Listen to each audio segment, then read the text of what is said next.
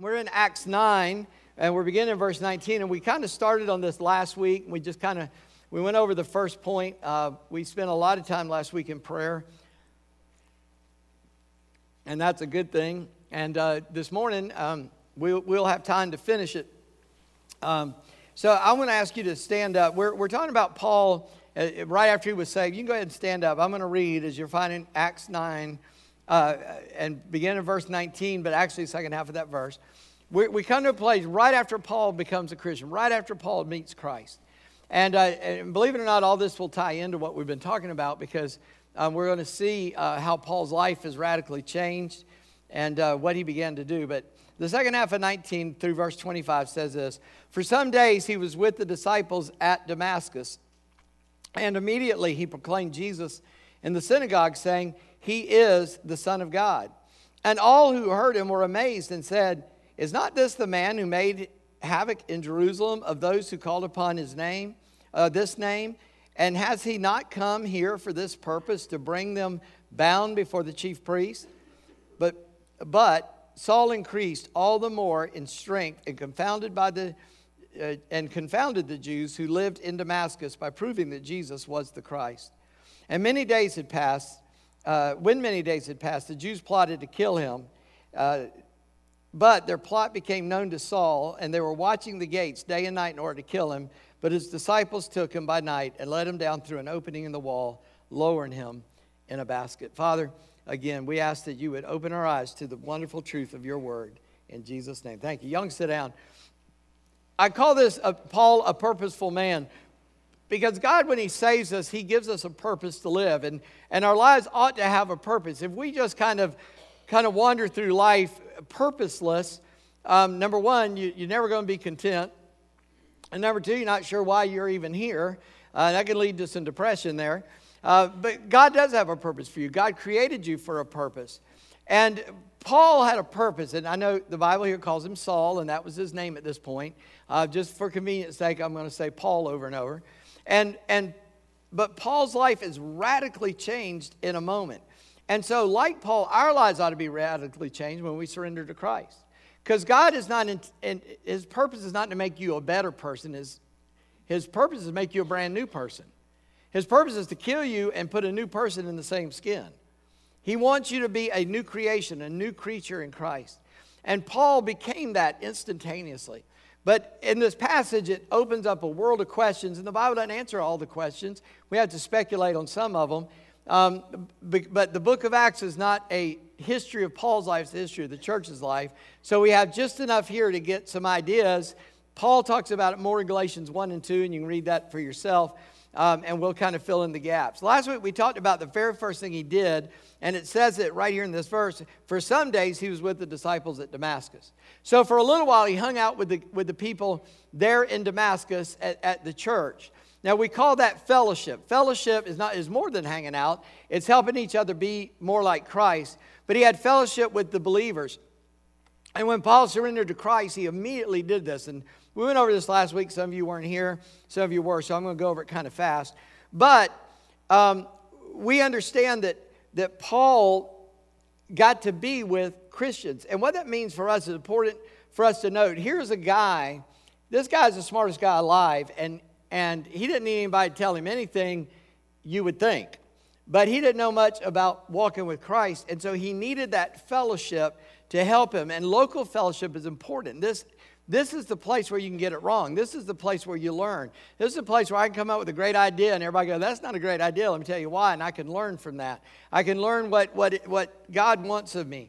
And in a place of fellowship, I can see people who are succeeding where I'm failing and I can get their help. Or maybe God wants me to be an example to someone else. By the way, you are always a witness. Did you know that? 24 7, you're a witness. Sometimes you're a bad witness, sometimes you're a good witness, but you're always a witness. If Christ is in your life, you are always telling the world what Christ is like. Now, you want to make sure they get the right message and not the wrong one, right? So, this is the place to get it wrong, and we said last week where you can win and learn. Uh, not win or lose, it's win or learn, because when you fail, that's when you learn. And so, this is the place that is a, should be a safe place to fail. But what does all that mean practically for us? It means this you ought to open your home to others. You ought, to, you ought to go, you ought to find somebody at Calvary that you don't know and start talking to them. Get to know them a little bit and then say, hey, you, you maybe you don't feel comfortable inviting them to your house. Hey, tacos are cheap down at the Mexican restaurant down the street. So say, hey, you want to go get tacos after church? Buy them a taco, man. Get to know people, fellowship with them. Come to Sunday school, to care groups, to, uh, I mean, to, uh, uh, to, to connect groups, and, and, and get to know people in a smaller setting. This is where that is supposed to be able to happen. Well, we covered that last week, so I, I, just want to throw that out there as a reminder because, secondly, what we see in this text is that Paul began faithfully telling the story. There in verse uh, 20, and immediately he proclaimed Jesus in the synagogue, saying, He is the Son of God. Now, we've got the, we've got the same problem here that they had when they heard him. How does a guy who three or four days before this, because remember, God knocks Paul down on the road. He sends Ananias to him. He goes on into town after that event. He goes into town. He can't see. He's blinded.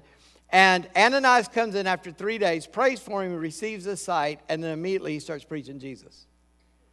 So that means on Thursday, just for our sake, on Thursday, Jesus knocks him down on the road, and on Sunday, he's preaching at church. Now, that shouldn't happen. I, now, somebody gets saved on Thursday. I don't mind saying, hey, they got saved, tell us what happened, let them tell us their testimony. But Paul begins arguing that Jesus is the Son of God. That's weird. How in the world does he do, do that? Well, I, am going to look at that a little later, uh, even more.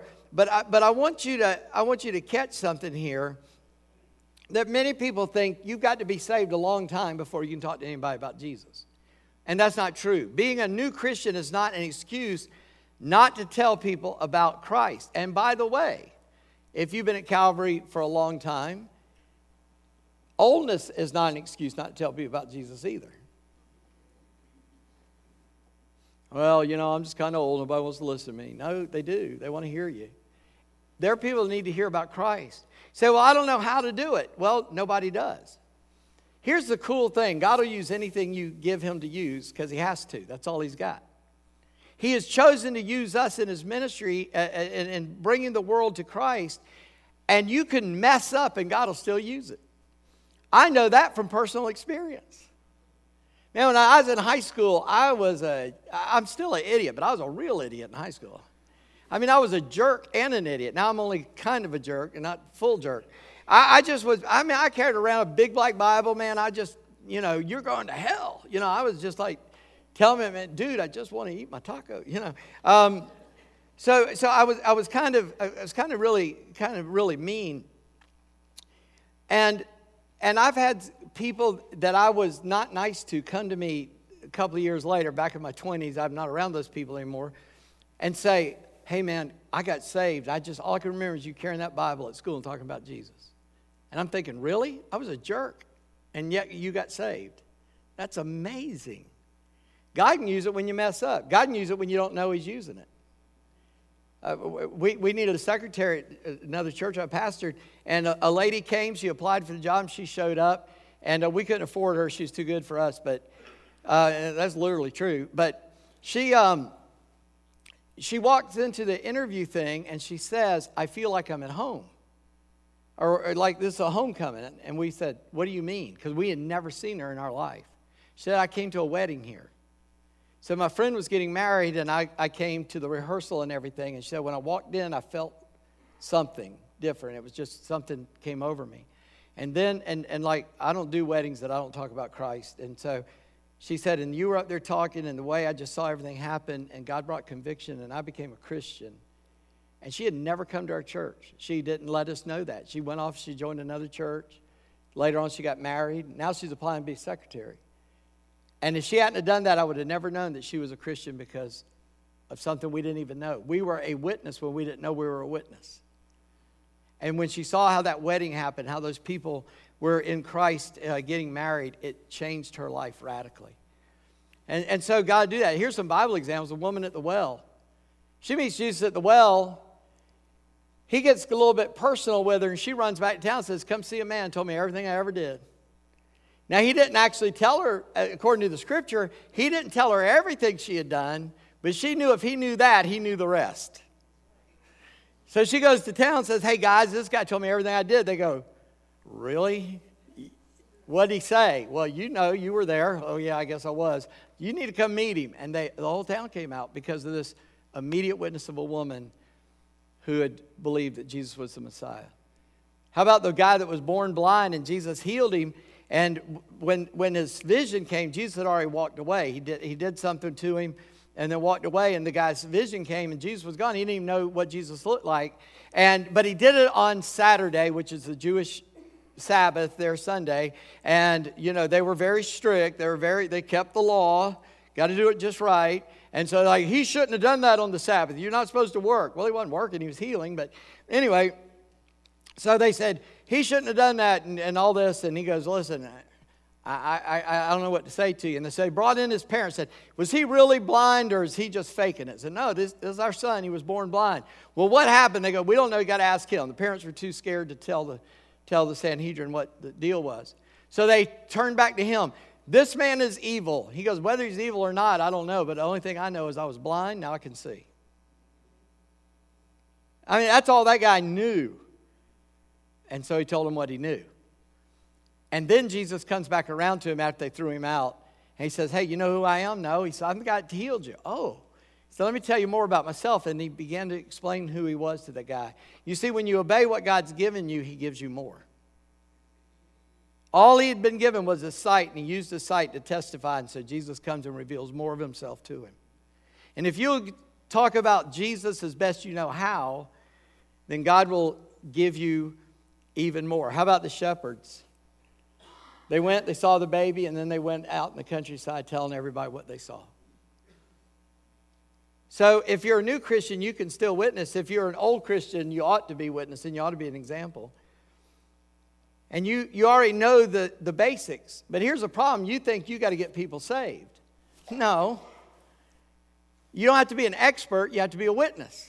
And a witness can only testify to what they've seen. So if you don't have anything to witness about, that means you need to get something you can witness about. You need to get saved. Right? Because that's what a witness is. It's not an expert in everything about Christianity. It's Jesus saved me, let me tell you how he did it. And you can share that with somebody who needs to hear that. And so you can be a witness. And then as you mature, you learn more details and how to give an account for the hope that is in you. Paul was able to do that immediately, but we see him grow. We know the Bible is God's word because it doesn't make the heroes look good. Like it, you read a novel about a hero and he almost never makes a mistake, and even if he does, it doesn't, you know, end in tragedy. The Bible tells us the heroes made mistakes and tells us a lot about Paul. And you can see it even in his writing, his personality in there. And, and he, he starts out one way, and by the end of his life, God has really, really, really changed his life he's so mature. He changed immediately, but he's still very zealous. And God, he's never lost his, his enthusiasm, but he mellowed out a little bit uh, uh, towards other people uh, and, and, and gave them a little bit more grace. And you, so you can see that. And so obviously, if you walk with Christ, you're going to grow, and you ought to be able to tell the story better. But you can start right now. You don't have to wait. And that's, that's my encouragement there.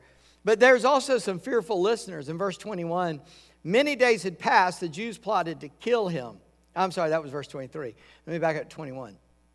Uh, they said, they were amazed and said, Is not this the man who made havoc in Jerusalem and those who call upon the name? And hasn't he come here for this purpose? To bring them bound before the chief priests. But Saul increased even more in strength and confounded the Jews that lived in Damascus by proving Jesus the Christ. He has some fearful listeners because four days before this, he was wanting to kill them. you know, the leopard doesn't change the spots, right? You messed up once, you're going to mess up twice, right? Paul's out there to kill people, and he shows up and says, Hey, God did something for me on the way here, and now I believe in Jesus. And they're going, Right, sure you did. You know, it seems like we don't really trust God because we don't act on his promises.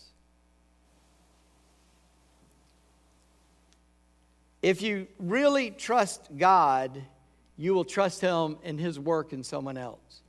How, how, many of you, when you were a kid, played that trust game where you stand rigid and you fall straight back and somebody catches you. If it's your brother, he just moved and let you hit. But you know what I'm talking about? Did you know people make money doing that for grown ups? Like, we're going to learn trust. You just fall backwards and we'll catch you. Right. You know, and we, we don't want to trust that. But that is a lot of times what God asks us to do, and we don't trust that God. Your belief is shown by falling. Your belief is shown by putting yourself in that position to, to be caught. And God is faithful. He never drops you, thank God. He's always there for us. But for some reason, we think God needs our help in our own lives. We try to tell Him how He ought to fix us. You know, God might not be interested in fixing that little part that you want fixed. He might be interested in you keeping that. Number one, maybe, maybe it keeps you humble, like it did with Paul. Three times he asked God, take this away, take this away, take this away. God said, no. You're going to live on grace. You're going to understand you need my grace for that. This morning, new members class, we're talking about strengths and weaknesses. We need God's grace for our weaknesses. And our weakness reminds us to depend on God. You know? So we need to do that. And, and, and sometimes we, so we seldom truly surrender. We, we dictate to God what He ought, ought to do. And we ask Him sometimes to work in somebody else's life for our benefit, not His. Man, my boss, he doesn't know the Lord. He's mean as a snake. He's always doing this or that or the other thing. If God just saved him, my life would be a lot easier. How about you want to get saved so he doesn't go to hell? That might be a better motivation than, well, I want my life to be easier, so God, would you save that guy? Right? We ought to have a love and a compassion for everybody needs Christ. And that's, that's coming from a guy that struggles with that. I mean, there's just some people I believe God, I could slap and God would say amen. You know what I mean? So, so I, I have to struggle with, oh, you actually love them. You don't want me to slap them. Okay, I, I get that. So I, I got to check my motives. I got to check my heart and know that God wants me to love people. But you, because our doubts and our fears rob us of fellowship and robs us of a greater good for God's kingdom. I'm not going to witness a guy I don't have the love of God for, am I? I'm not going to tell them about Christ because I don't have love for them. We've got to have love for other people. And sorry, Jim Elliot said this. I, I love this quote. I thought somebody else said it, but Jim Elliot's actually the guy that said it. And he said this God always gives his best to those who leave the choice to him. God always give the best, gives the best to those who leave the choice to him. That means, by the way, if you're single, you can go pick out the guy, but he won't be good for you or you can leave the choice to God. And I know what you're thinking, girls, but what if he's ugly? he probably will be because there ain't a lot of chances that he won't be. Vance Havner said God makes a handsome man every once in a while just to break the monotony.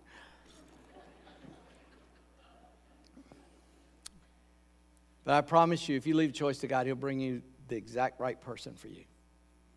And that goes both ways. I'm picking on the girls now, because the guys are the same way. We're so stupid. Uh, you know, the Bible says, I'm more stupid than any man. I don't even have the sense of a man. That's, that's, that's true. God reserves the best for those who leave the choices to Him. What, what do you want to do with your life? Ask God. Let Him pick for you because He created you for a purpose, and so He knows what best way to use what He made you to be.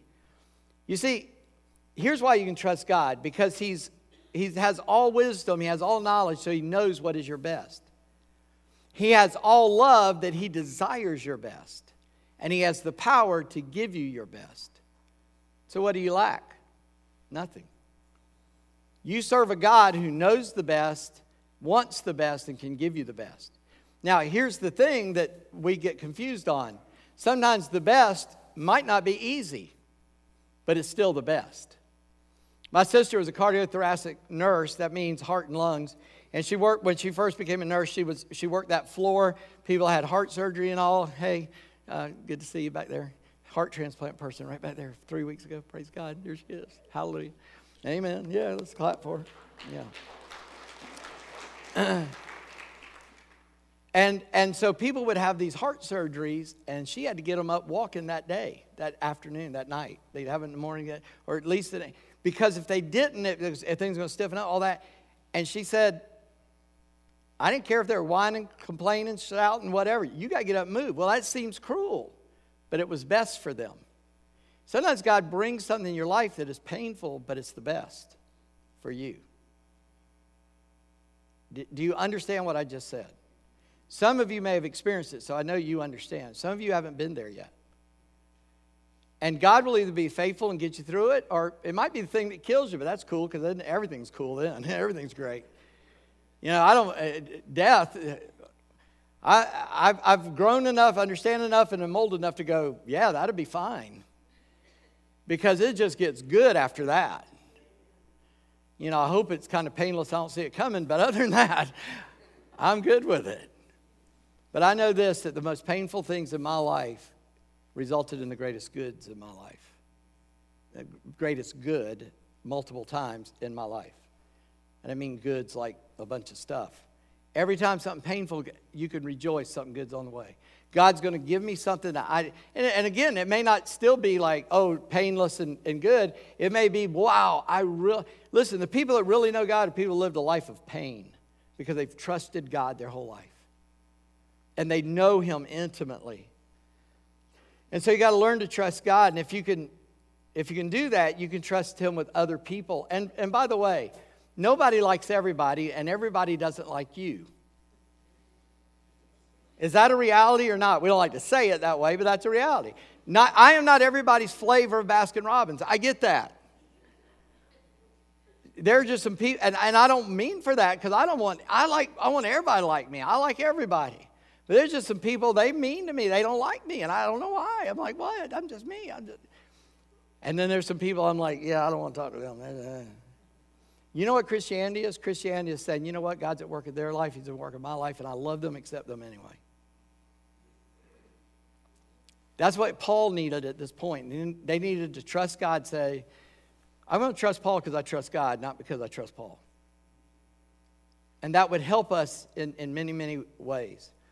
Well, then we see a fearless apologetic in verse 22.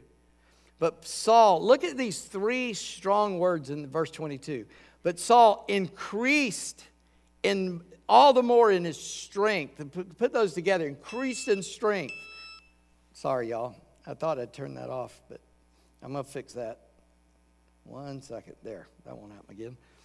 All right. He increases in strength and he confounds the Jews.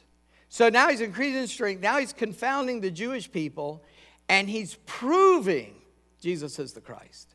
That's how he confounded them. Those are some strong words.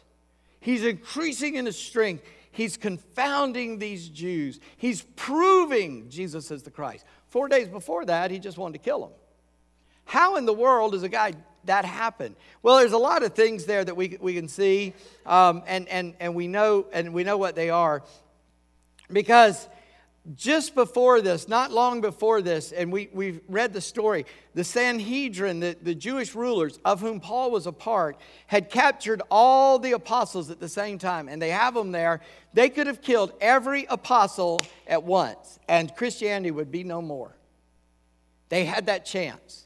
And the guy who stopped that, Gamaliel, he is the most respected author, uh, uh, authority of his day in Judaism, said, Hey, if this is from God, you're going to be fighting God. And if it's not from God, it'll die on its own. So I, I recommend we don't get in trouble by killing everybody. And they listened to him. Well, his chief disciple, Gamaliel's chief disciple, is Saul. And Saul is this younger guy, and you know how younger people are because you were one or are one. You have more emotion and you're more zealous about stuff. I mean, like, you have an energy for it, and you're like, oh, I'm indignant, I got to do something. And, and you got that strength going on. That's great. Just got to focus it, get it in the right direction. And here's Saul, this guy, like, there's no gray, it's only black and white. And you've taught me this, and you let him off the hook. What's wrong with you? I don't know if he did that or not. The Bible doesn't say he did that. But I'm thinking that Saul, being so zealous for Judaism, had to go, Really, Gamaliel? You had him in your sight. You could have taken care of it, and you let him go. Second thing that happened, the Bible tells us this. We, we preached that before. We also preached this. Stephen, he's the first deacon, uh, one of the first deacons, and he gets killed for his faith. He's the very first martyr of the church, and they put him to death. Remember, Saul's on the Sanhedrin. He voted to put him to death. So if Saul never killed any other Christians, he was guilty of murder because he, killed, he helped kill Stephen. the Bible says he was standing there, but here's what the Bible said in that whole story about Stephen. Stephen, this simple little guy who's a deacon, I don't know what his job was, I don't know how much learning he had or whatever. But the Jewish authorities, the authorities in Judaism, could not answer his arguments that Jesus is the Messiah, is the Jewish Christ, is the Jewish Messiah. Now that had to be frustrating. And here's Saul, who's the chief student of the chief authority of Judaism, and neither one of them could dispute Stephen. So that's another burr in Saul's saddle, probably. And, and, and there's one other thing about Saul. He's well educated, not only in the Old Testament, but he's educated in other things in this world. But, he, but with all of that, he could not overcome the arguments for Christ. So, you know what that tells me? He listened to those arguments, he thought them through and tried to dispute them and found out he couldn't. So he had learned those arguments by trying to disprove them. And because of his pride, because of the guy that Saul was that God had to change, he just got meaner and more aggressive about what he no longer could logically believe, knowing that it was a lie. And so Jesus finally had to say, Let me help you with this. Knocked him down. Dude, quit. Uh, who are you, Lord? I got a feeling I know, but would you just say it? Yeah, I'm Jesus. Yeah, I thought so. Sorry. Here's what's going to happen to you now. You're going to become my witness.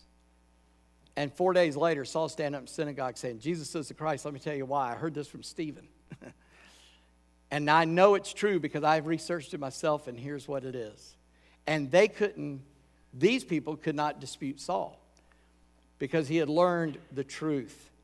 Now, it's necessary to learn, but, and I would say as a Christian, you ought to want to learn more about Christ. The Bible, Jesus said, Take up your cross and follow me, and says, He that does not take up his cross is not my disciple. He didn't say you'd be a bad disciple, he said, You're not my disciple. If you won't pick up the cross of Christianity and learn about God and, and work for God and do the things God asks you to do, you're not a bad disciple, you're not a disciple. Now, I didn't say that, so don't come fussing at me. Jesus said that. And so it behooves all of us to be able to witness for Christ and, and, and to do that.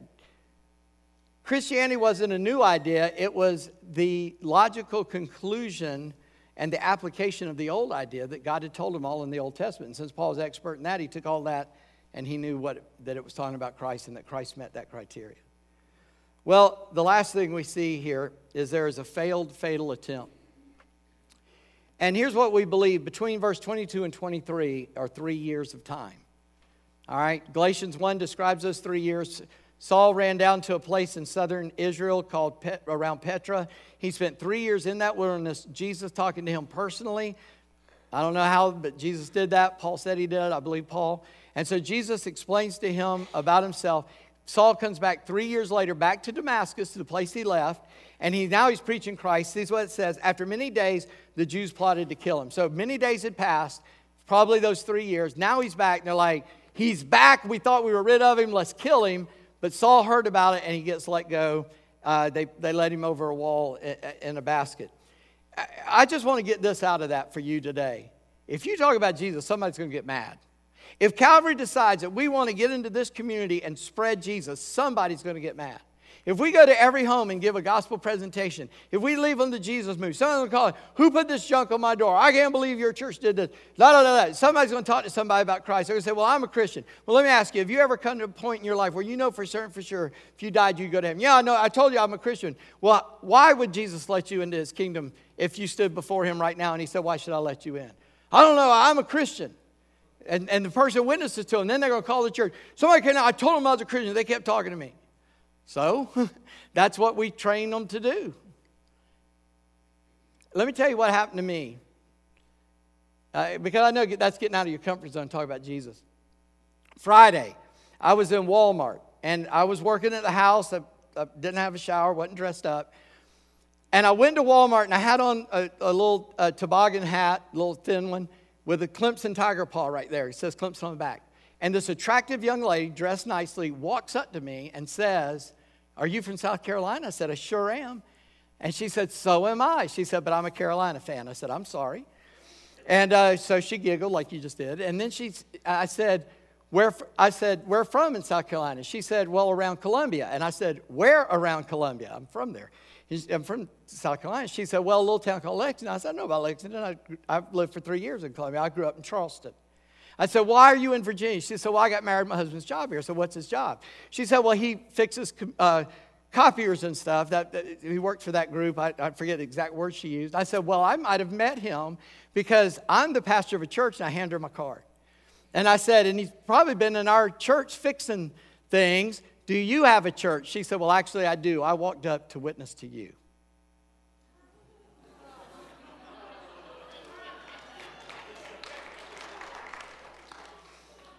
To which I responded, Wow, amen, thank you, that is amazing. I did not get offended that she thought I was lost.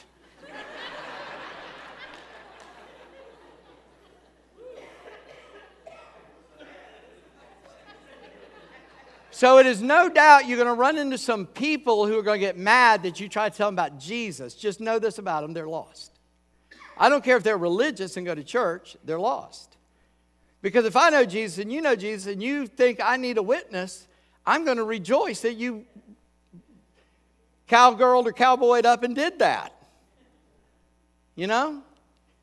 Just cowboy up and do it and you never know what'll, what'll happen. And then I saw she, she had a little baby. I saw her later, mom and a little baby. So I was like, okay, because I'm wondering why is this you know young attractive girl talking to me, looking like this? And then I found out because she wanted to witness to me, and her mom was probably around the corner praying for Brittany. Now, Lord be with Brittany. She talked to that strange man around the corner.